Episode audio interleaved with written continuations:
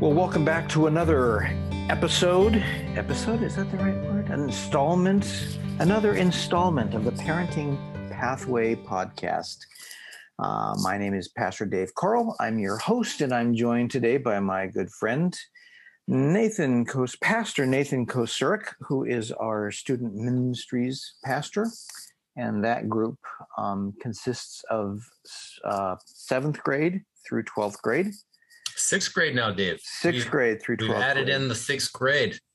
Yeah, we did, we switched over to the middle school thing. So, um, and he's responsible for all of those kids, all of their behavior, good, bad, or indifferent. Um, and, That's right. And he can he can do miracles with your with your kid. Just bring them here to Stonebriar, and we'll we'll fix them.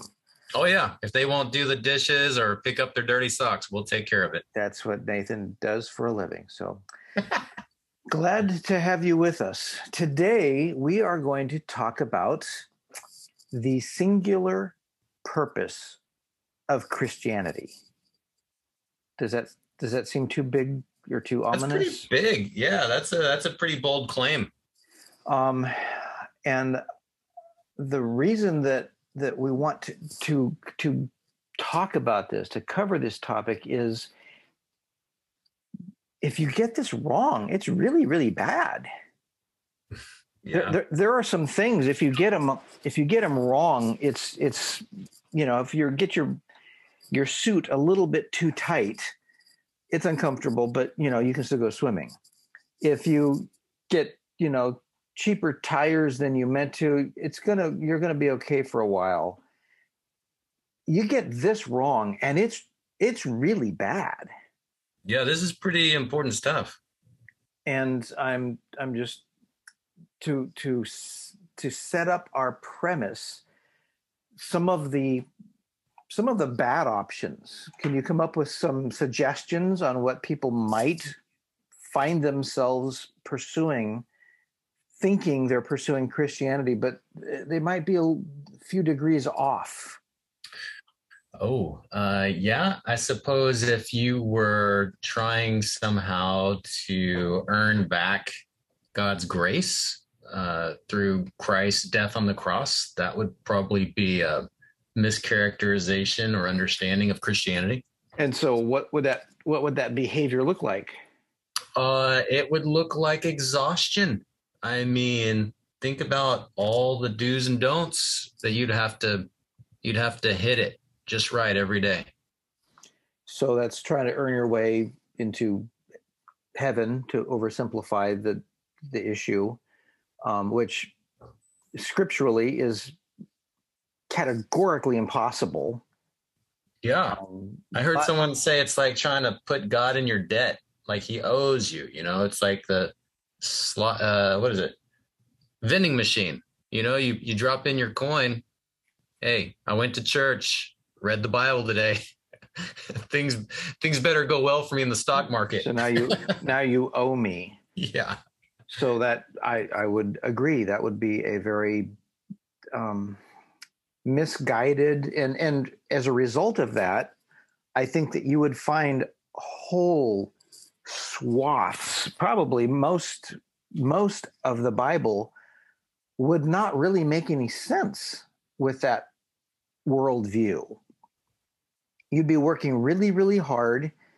Um, you would not be, and I, I hesitate to say this, but you would not be, I'm going to say, benefiting from that kind of Christianity. But I, I don't like, I don't like that word. I think you would not actually be participating in biblical Christianity. right. You would have created a different religion entirely. and then consequently all of the promises of scripture would not apply to you That's a fact. because you're doing something else Yeah. and um, so that that's that's a great example of why we want to get this one right another one that i thought of is the the the point of someone's pursuit of christianity could be i need to know everything about the bible so that I can be right about everything and then everything will work out for me. Yeah. Yeah. A form of control uh, in a chaotic, you know, world. And I, I have thought that some of these things, if you take them to their logical end, the the person who would be so driven to be correct, to be so correct, that they would devote themselves not to Jesus but to biblical knowledge, that person would very likely turn out to be a very mean person. Mm. They would be gauging everybody they know by they don't they don't know what I know about scripture. They haven't worked hard enough. Yeah. Um, and I'm going to pummel them with my biblical knowledge. And yeah. um, that that can be an outcome. I don't know if it's necessarily, but no, I, I can see that. I, I have met people like that. They are so biblically armed, but they have no love they just want to be correct, biblically correct. Yeah. Um, and they're very difficult to be with. And you don't want to go bowling with them. Yeah, uh, missing that uh, the love part. So that that is a potential outcome of an overemphasis, and I would I would say it that way, because there's every good thing about having biblical knowledge, and and um, learning scripture and what it means and what it says, but done badly and um, to a fault, you could become a very mean person. Yeah, yeah. I don't. I don't know if if um, this this other idea that I had is similar to the the first one. Tell me if I'm repeating myself, Dave. But all right, uh, good personism. You know, just um, being nice somehow and serving yeah. all the time you know to uh because you want to you want to be a good person like you said it's not bad to be a good person but it sort of falls short of the essential part of the faith the singular purpose for instance yeah. I, re- I remember being at a end of the season soccer pizza party um, I don't even remember which of my kids, but it was the end of the season. Um, the kids were off playing video games, and I was left. I don't know why I ended up at this thing without my wife, but it was just me, and I'm sitting with some other parents that we all barely knew each other, eating pretty poor pizza, and this this mom started talking about all the struggles that are this was years ago that were going on at the time um, between different religions of Islam and Christianity and Judaism. And she says, with confidence, she says, and the purpose of religion is to get along. Mm-hmm. Yeah. And I, I didn't want to get into a brawl, you know, uh, at the yeah. end of a lovely pizza party. But it seems it was so jarring to me. Like where did you where did you get that? Just just yeah help you be a, a good person and basically all religions are trying to help you be a good person.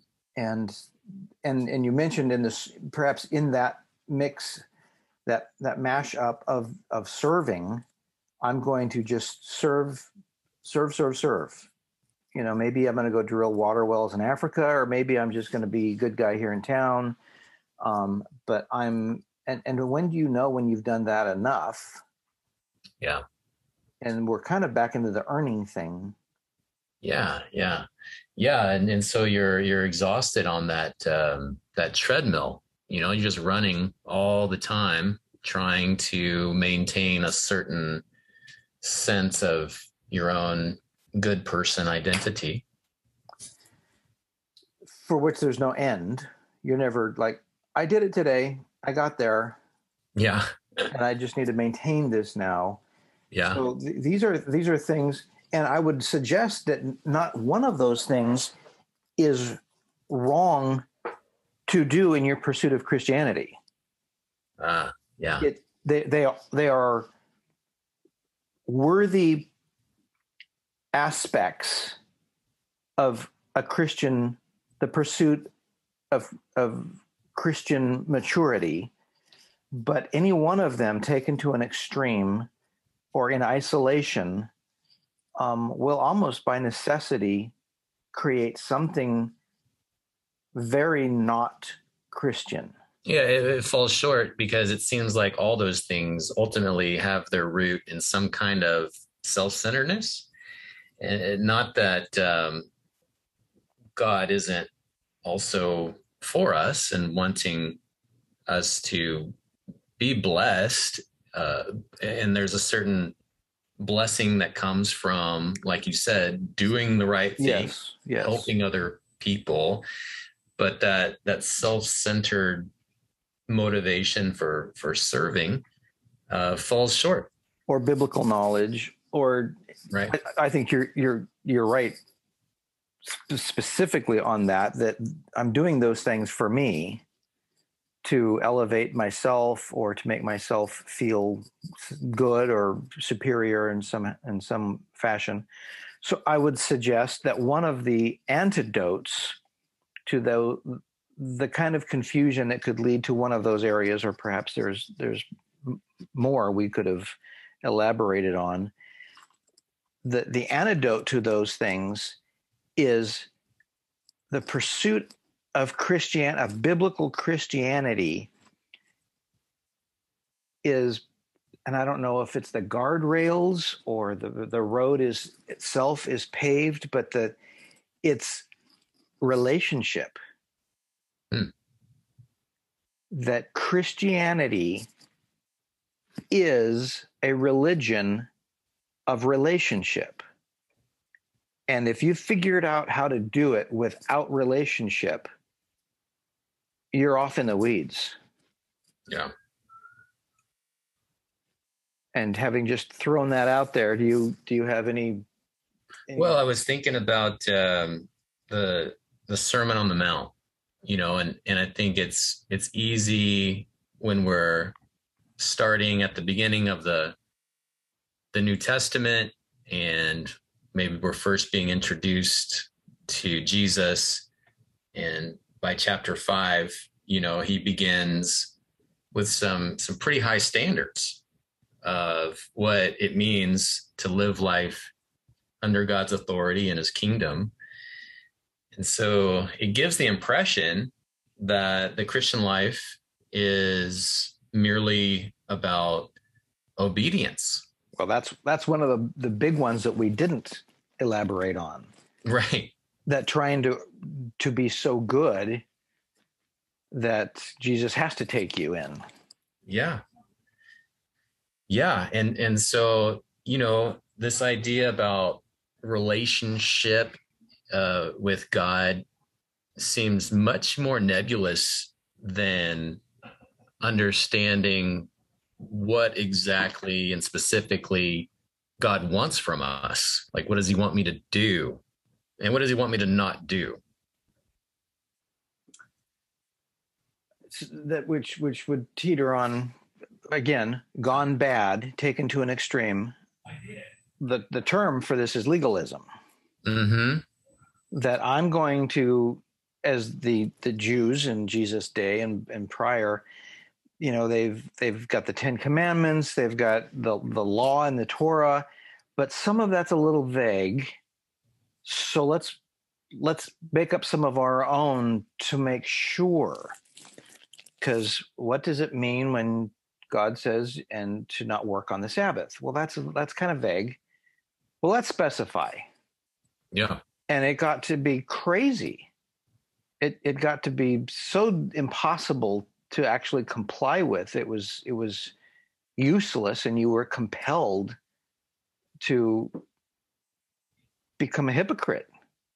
Mm-hmm. You just couldn't do it, and which you know is an indication that the whole system doesn't it doesn't work. If nobody can do it, yeah, yeah, your system is too complicated. Yeah, and, yeah. If you're going to create a system, create one that you know you can do it works. yeah, better than other people, hopefully, so you can brag about it. So this this relationship concept um, struck me with with some force some some time ago, um, and helped me process this. But this relationship religion of Christianity, we were created in the garden, Adam and Eve as our as our representatives. They were created to live in intimate relationship with God, to speak and be spoken to, to I, I think, and it describes in Genesis, Jesus, uh, God walking in the in the cool of the day, and I think now I'm visualizing Adam and Eve, or they look at each other because they hear God walking on dry leaves, and they both want to be the first one there to tell him what the giraffe did today, or and they they want to tell him this this funny story or ask him this question that they were debating about themselves. They got to walk arm in arm with God, ask him questions, laugh with him, hear him laugh. This is what we were built for. Yeah, it's hard to imagine a relationship unhindered by sin. It seems so alien. Mm-hmm. But they were completely free. They could ask anything, they could say anything, and God would directly, verbally look at them eye to eye and respond as a loving father. Yeah. And that's right. No insecurity there. No insecurity. Just absolutely free to ask a dumb question or crack a dumb joke or whatever. It seems i mean even speaking about it i i feel things inside.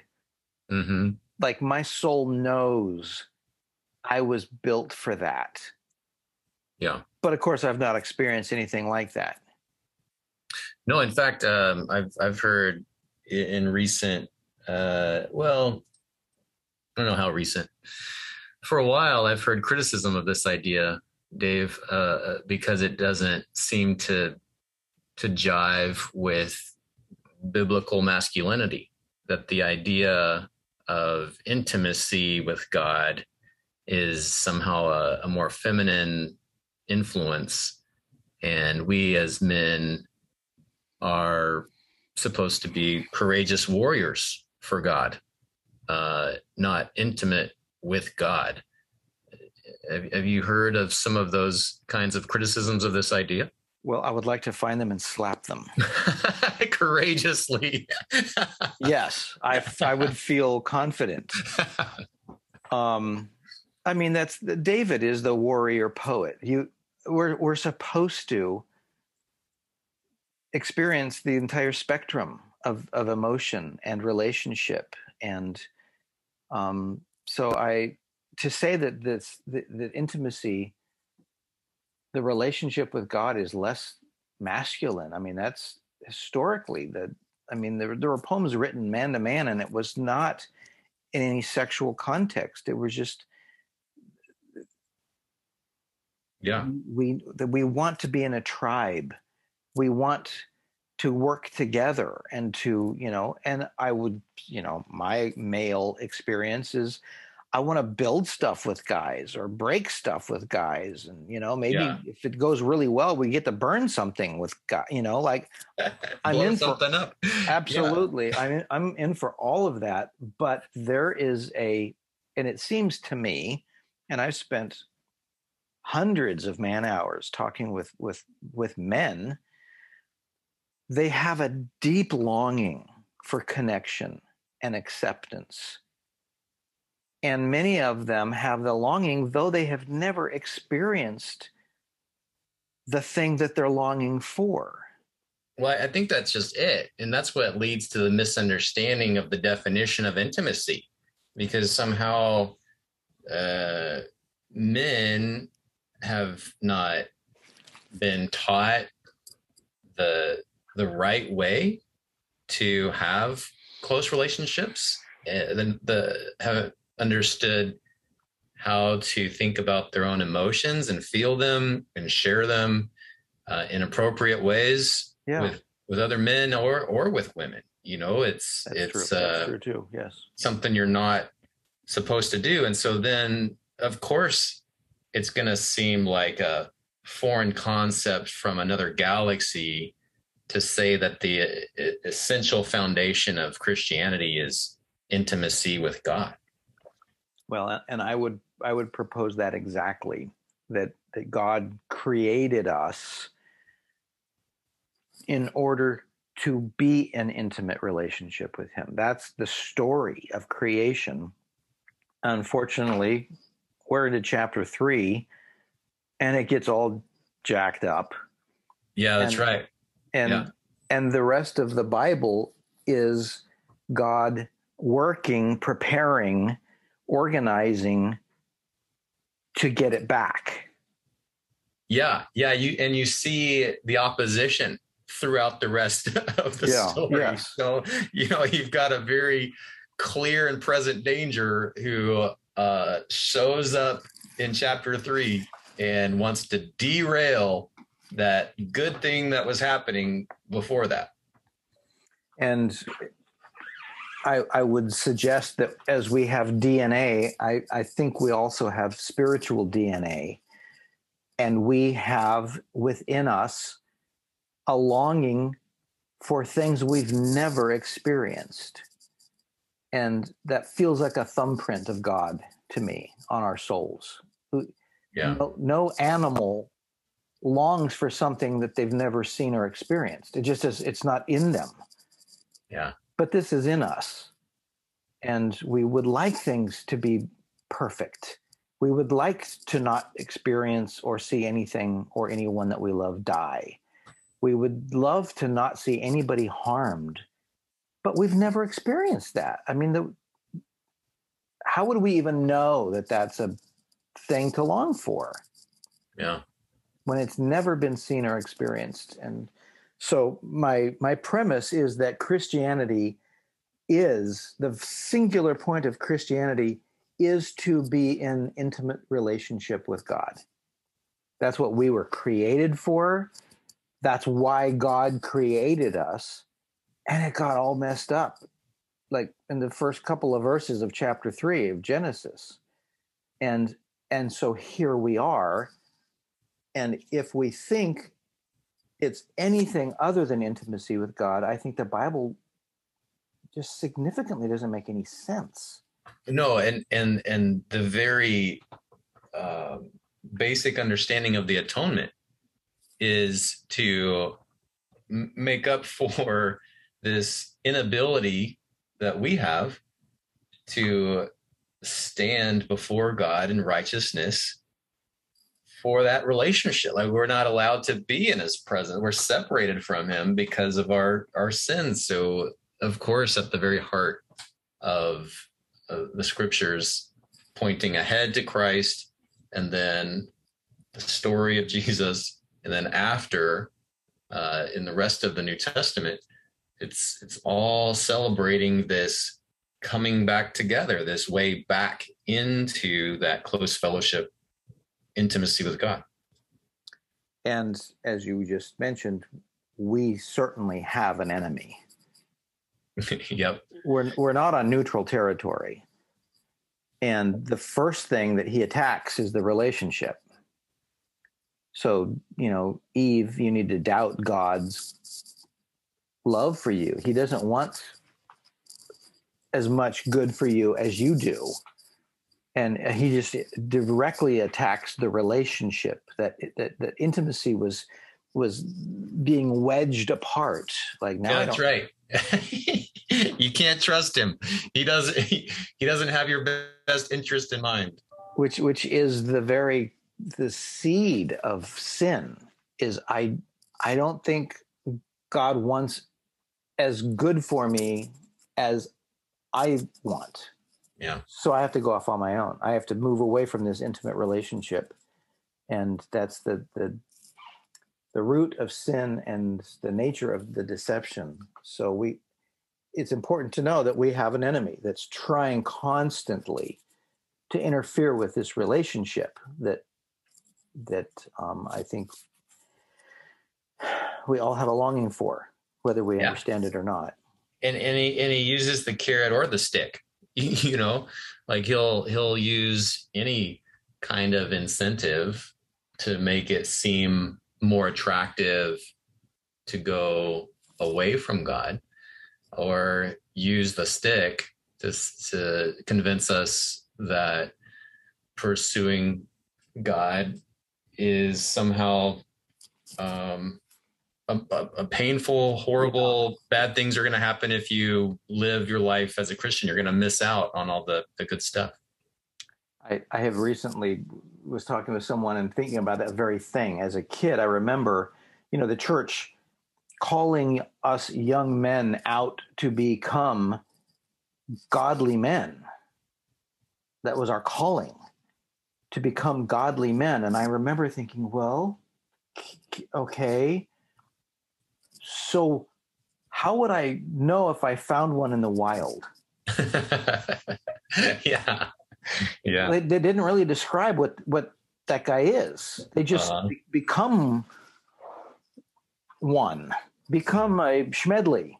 Yeah. Okay. What's exactly do Schmedleys do? What are they like? Do they do they have some? You know, are they capable of something? I'm not. I and then nobody tells you. It, it reminds me of the snipe hunt, Dave. Exactly. They're like, go out there and and hunt for a snipe and come back when you get one. and I felt I really felt like that. I was and and my doubt, my sinful doubt was if I give in completely to God, I'm going to wear stupid clothes. I'm going to do things I don't want to do. Yeah, it's going to be terrible. I'm going to have to say no to everything I I like.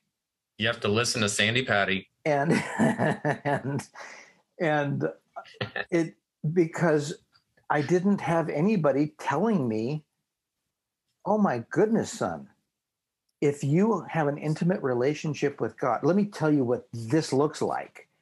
Yeah. Because it's going to blow your mind. Right. And and it, it it it's everything that you were meant to be and far exceedingly above beyond anything that you're hoping for. Your your hopes are way too small, my my friend.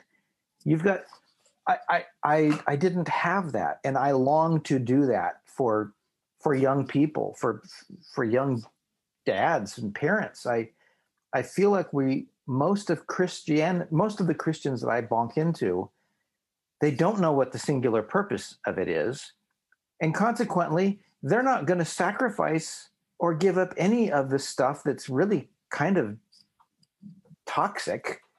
Yeah.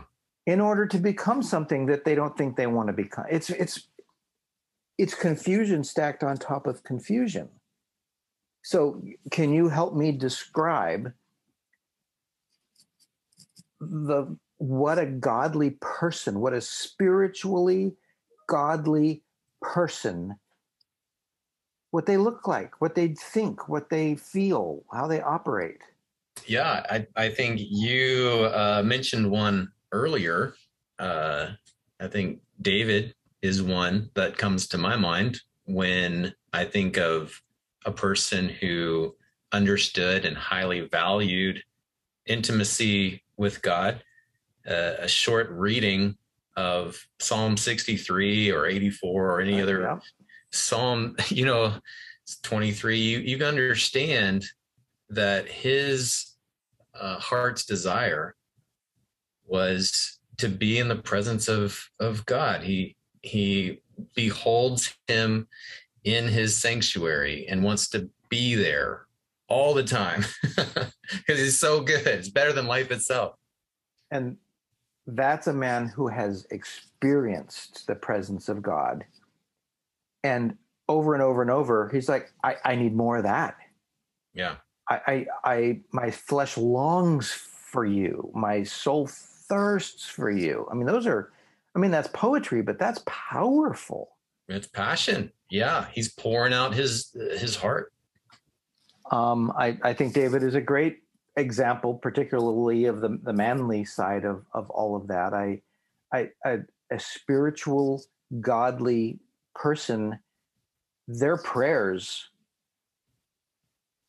get stuff done. Yeah. And yeah. and I have thought, you know, it's important to know what God wants from us. Mm-hmm. And I'm proposing today that that's intimacy. So God is wanting us to be in his arms and to be living much the way David described, though he didn't live like that every day of his life. But, um, and consequently, the question that, and Jesus would often ask this of people, like, what do you want? Oh, yeah. And it dawned on me just recently, well, what if, what if what I want is at a right angle from what God wants? Mm-hmm. And can you be in that condition and not not know it? And I I think the answer is absolutely yes. Yeah, I agree. Yeah, there's so many lesser uh, desires that are understandable, but they fall short of that ultimate thing that our hearts are most hungry for. So you know, and we're stepping into other big topics here, but the the notion of of prayer, you know, and I've talked with guys and they're like, prayer, it doesn't work. I've I prayed all my adult life and I've never had a prayer answered. And it, you know, with more discussion, what they were praying for was stupid. did you tell them that? I did. They okay. were praying. They were praying to not get caught for the sins that they were committing. Oh, I'm like, I said, God's not going to answer that prayer. yeah. And if he did, you'd go out and do it some more. Yeah. Because right. you'd have the false confidence that this doesn't matter. And so, I mean, there are terrible ways to be praying when when you're at right angles of what God wants. He's not going to answer those prayers, but and and I would suggest the prayers of a righteous man, and I learned this in King James, availeth much. Um, that's a metaphor for I am when a man wants what God wants and prays for it, hang on to something solid. Because mm. God wants to answer those prayers. Yeah, right. That's a whole different category. And usually in my adult life, I have been trying to get God to want what I want. Ah. Uh. And I, I can tell you with confidence that doesn't work. No, and, uh, we're kind of on a theme here, but, but, David was referred to as a man after God's uh, own heart. Uh-huh. And I've found so much insight in that when your chief delight is in the Lord, then of course he wants to help you uh, navigate your way toward him, toward him, to having that thing that you want the most that that really hit me like a train. Yeah. Like so God wants intimacy with me. If I want intimacy with him and trust that in that pursuit I will become the most me I've ever been, God will trust me with with power. He yeah. will he will trust me with the with prayer that is answered. I mean it's it's so far superior to and i figured out how to make a lot of money and get the stuff that i think you know the toys that will make me happy. It's so hard it's so hard to be that honest with ourselves you know uh, to really take the time and go what is it that i really want and why do i want that? I think if i could if i could infect the listener with anything today i would implore you to sit down somewhere that you enjoy and that's perhaps beautiful and peaceful and ask, what do I want most? Hmm. Re- really? Um, because I think when you say it, and, and you should say it out loud, you should verbalize it. I want um, things to go really well for me and the people I love. Yeah, that's well, a that's a noble, good thing. But the minute you say that, it sounds paper thin. what do you mean? What do you? Why is that thing? That like I don't even know what that means. Oh yeah. I would Go like well. I would like things for everybody to be happy. Well, does that mean you never struggle? Does that mean you never are challenged? Does that mean you never grow and be? I mean, uh, that's that's a very shallow desire. Wow. Yeah, it, it- but but understandable. So that exercise of saying out loud the thing that you think you really want the most requires a follow-up question, a, a second step. You know, if if you say what I what I want the most uh, is security. You know, I just I just want to feel financially and relationally secure uh, in my life uh, to know kind of what I can expect from the future it, when there's so many difficult things and painful things and and yet if you do that exercise and say out loud i'm just longing for security is that the thing you're really longing for Yeah, see, I think that's a fair desire. I think that's that's a good. I mean, that's a not good. That perhaps that, that's a, a reasonable desire, but there's something beneath it. There's there's a longing there that Yeah. if we could excavate underneath security, my my and, and security can can implode into hyper control or you know all kinds of wacky things in order to get security yeah. un- until the stock market crashes or the housing market turns upside down. You know you wealth comes and goes. So you're never actually secure You're come a- on dave if you're serving at church and reading your bible nothing bad is going to happen to you don't you know that Oh my goodness. So b- beneath all of that is a longing for something bigger than you to take care of you in a way that will ripple through eternity. Yeah that's that's the real longing you know and, and if, if someone's trying to, to do this exercise and they're struggling i think another way of thinking about it is sort of what jesus did to the rich young man who came up to him and asked him I love that. good teacher what must i do to have eternal life and you remember what jesus told him first of all he said why do you call me good i love that about jesus Kind of slapped him down a little have- bit. yeah, really threw him off. But uh, eventually, Jesus got around to telling him, "There's one thing you lack," and you know maybe it's helpful in this exercise of discovering what it is that you really want to ask maybe the same question from the other way. What's the one thing i would never want to live without? What's the one thing i wouldn't want to give up I think know? that's that's a fair question because that that yeah you can get to it from kind of the I would say positive side like what do I want? What do I what am I most afraid of? Yeah. You could get there perhaps either way. Yeah, right. I I think for for me for so long, uh, I was afraid of insignificance. Ah. and felt like I had to be driven to achieve some measure of notoriety and, and success in life.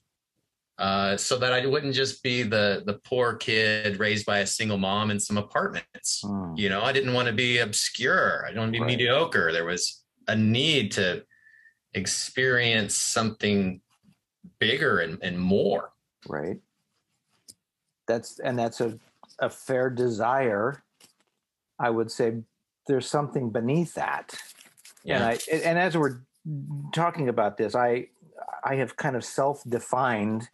I mean, desires are like I like tacos, and I might like robbing banks. I mean, some desires are fine, and some Yeah. are some are really bad. You need to not do that. what about movies about ro- robbing banks No, that's totally. If they're funny, it's Okay. especially okay. yeah um, so desires are just kind of they can be okay or they can be something that you really need to resist and, and fight against. Yeah. Longings to me are exclusively God given. Mm. And they are intended to operate as a homing device. You're like a trail of breadcrumbs back to him. Yeah. I I I fear that I'm never going to feel secure. Well, the the way to feel secure is to want what God wants. And that outcome is for sure. Now, I don't know if in that path I'm going to be driving a Lexus Mhm. or, or perhaps a bicycle. Yeah. But when I get there, when God brings me to that spot, I'm going to love it. Hmm. I'm going to be firing on all cylinders. I'm going to be co-laboring. This is back to that description of what does a godly spiritual man look like. I'm co-laboring with God. I'm taking back territory from Satan that he illegitimately took away. I'm I'm helping prisoners be set free. I'm giving hope to the hopeless and the oppressed. I mean, this is this is Marvel movie kind of stuff. Yeah, that's right. Yeah. And like we're that. we're invited. In fact, we were created for it. And so now I would I would be happy to ride a bicycle and participate in stuff that will ripple through eternity. And that's what happens when I I can get myself to where I am wanting what God wants. Yeah. And Yeah. when you begin to taste some of that, going back just is stupider and stupider. Hmm. And then that's why David would say, "All I want, my highest goal is to to live in in your temple." Yeah. To be near you. I'm going to dwell in the house of the Lord all the days of my life. And that doesn't make any sense if I would much rather be surfing. Yeah. yeah. Right. yeah. But that's true. if I want to participate in freeing people and altering history, eternity forward, any anything God wants is what I was created to want. If I'm Mhm. just not being deceived and confused, and and Yeah. uh, so and and then I'm in a relationship, the relationship that I was meant to thrive in, and that I can totally trust.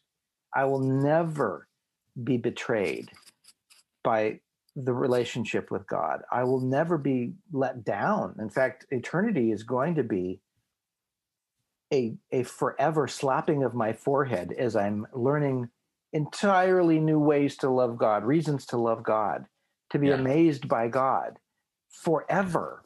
Yeah. And to be set free from that uh, nagging feeling that he doesn't really want you. Oh, what a deception. That, that, that is the opposite of biblical Christianity. Yeah, uh, but it's so difficult. I mean, from the time we're little, we're looking Yeah. in the mirror and we're feeling like, oh, I, I couldn't possibly be of any interest to him. Yeah, which which is, I mean, heresy is not strong enough for. I mean, it's the antithesis. Yeah. Of Scripture, of what God wants, what Jesus came to do. It's it's just so so upside down. That's right. I think that's why I love so much um, Romans chapter eight. It is one of my my favorite scripture passages when it comes to that relationship that God wants for us to have with Him, and particularly when He says, "But nothing can separate us." Yeah. From the love that is in Christ Jesus, and he goes down a list of things that that can't separate you. It's like all the the worst things that could ever happen to you, Ah. and none of it can ever separate you from His love. And if that doesn't describe relationship, Yeah.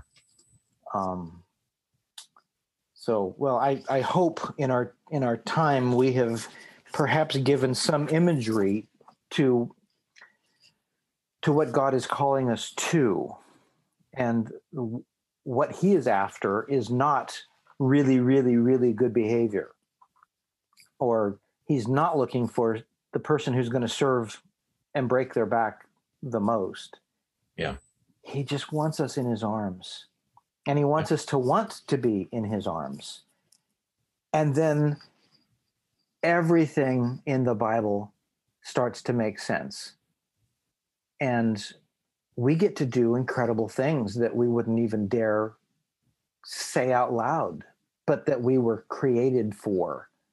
And and I love to talk to young men like this because it's I was sort of taught, you know, if you're going to be a Christian man, you're going to grow up to be really kind. Like that's the ultimate goal. Yeah. Yeah. oh, kind is okay, but I want to drive fast and jump off a roof and yeah, and do awesome stuff. And I we were created to do awesome stuff. The stuff yeah. that God that God wants to accomplish. So I I I don't know how reasonable it is to ask somebody to ask their own question by themselves. You it would probably be best to find somebody who knows you and mm. say, the thing I think I want most is this, and have them give you some feedback. Like, no, it's not. You never work toward that at all. Or, well, that sounds kind of stupid and shut. You know, you, you might yeah. need somebody else to help you recognize some things. No, that's right. I'll, I'll tell you, um, for me, a, a major breakthrough in in how we approach intimacy with God, it, it, there was a step before that. Um, before that part you're talking about of, of getting with some other people or a person and and talking about it. I, I remember in in college uh, while on a mission trip. Uh, you know, every day. This is what's great about a mission trip is every day you wake up and you're with people who are pursuing God and and you're there for a purpose. And all those other distractions uh, were put to the side. And so I, I remember um, studying the scriptures a lot more than I normally would, and and just all of a sudden having this sense that there was something more that I was missing, and I wanted it.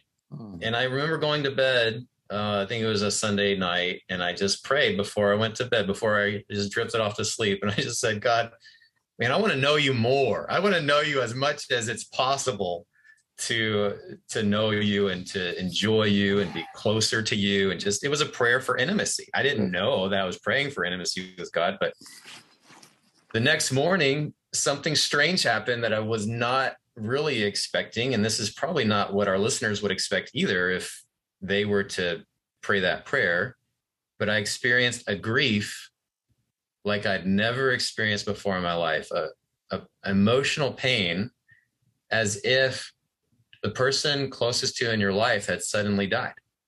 Hmm. And I felt like crying and I didn't understand it. And it was strange for me. And, and I was supposed to meet the rest of the mission team for breakfast. So I tried to pull myself together and, and go downstairs. But instead of turning left where the team was eating breakfast, I took a right out the exit and I literally hid in the shrubbery outside of the building and, and wept. And I, I, can't imagine what would have happened if someone found me just crying yeah. in the bushes. And, and, I couldn't understand it. I was just asking God, like, what is the matter with me right now? But as I had time to process it, you know, later after that catharsis and that just emptying of of myself um it was this sensitivity to pain that was necessary for me to re-engage my heart with god i had so effectively pushed aside all of the most painful experiences of my childhood and my youth so that I wouldn't have to feel the pain. I wouldn't have to deal with those things. So, and God walked me through every single one of those memories in this really powerful way as I cried in the bushes. And um, I just cried about each one of those terrible childhood and teenage experiences.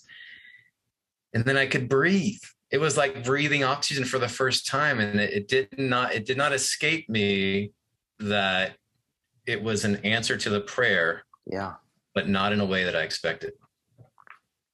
What a, what a great story and oh and it's great because it's all true better even better, even better. I, I think your your longing grew yeah god grew your longing for him and it helped things to come into perspective and there was healing from past i mean uh, you were it feels like you were invited into a whole new level of relationship and, and invited into a new level of pain. And tr- true, you you to enter into a relationship is a risk. Yeah.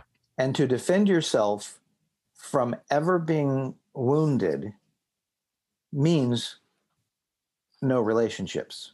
That's right. You can't. You, it doesn't work. If you cut off your heart and you just go numb, it's like a switch. Yeah. And and all growing up, I thought, oh, this is an effective way to cope with emotional pain.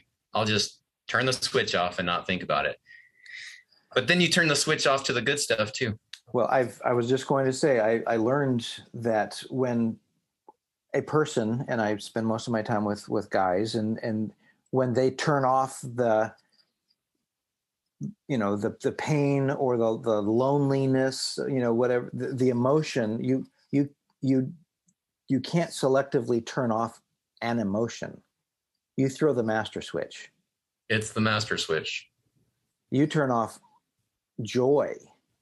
You turn off everything. You cannot selectively trim your emotions to where you feel good but and safe. It's and so yeah. So what a great story, Nathan. What a thank you for telling us that.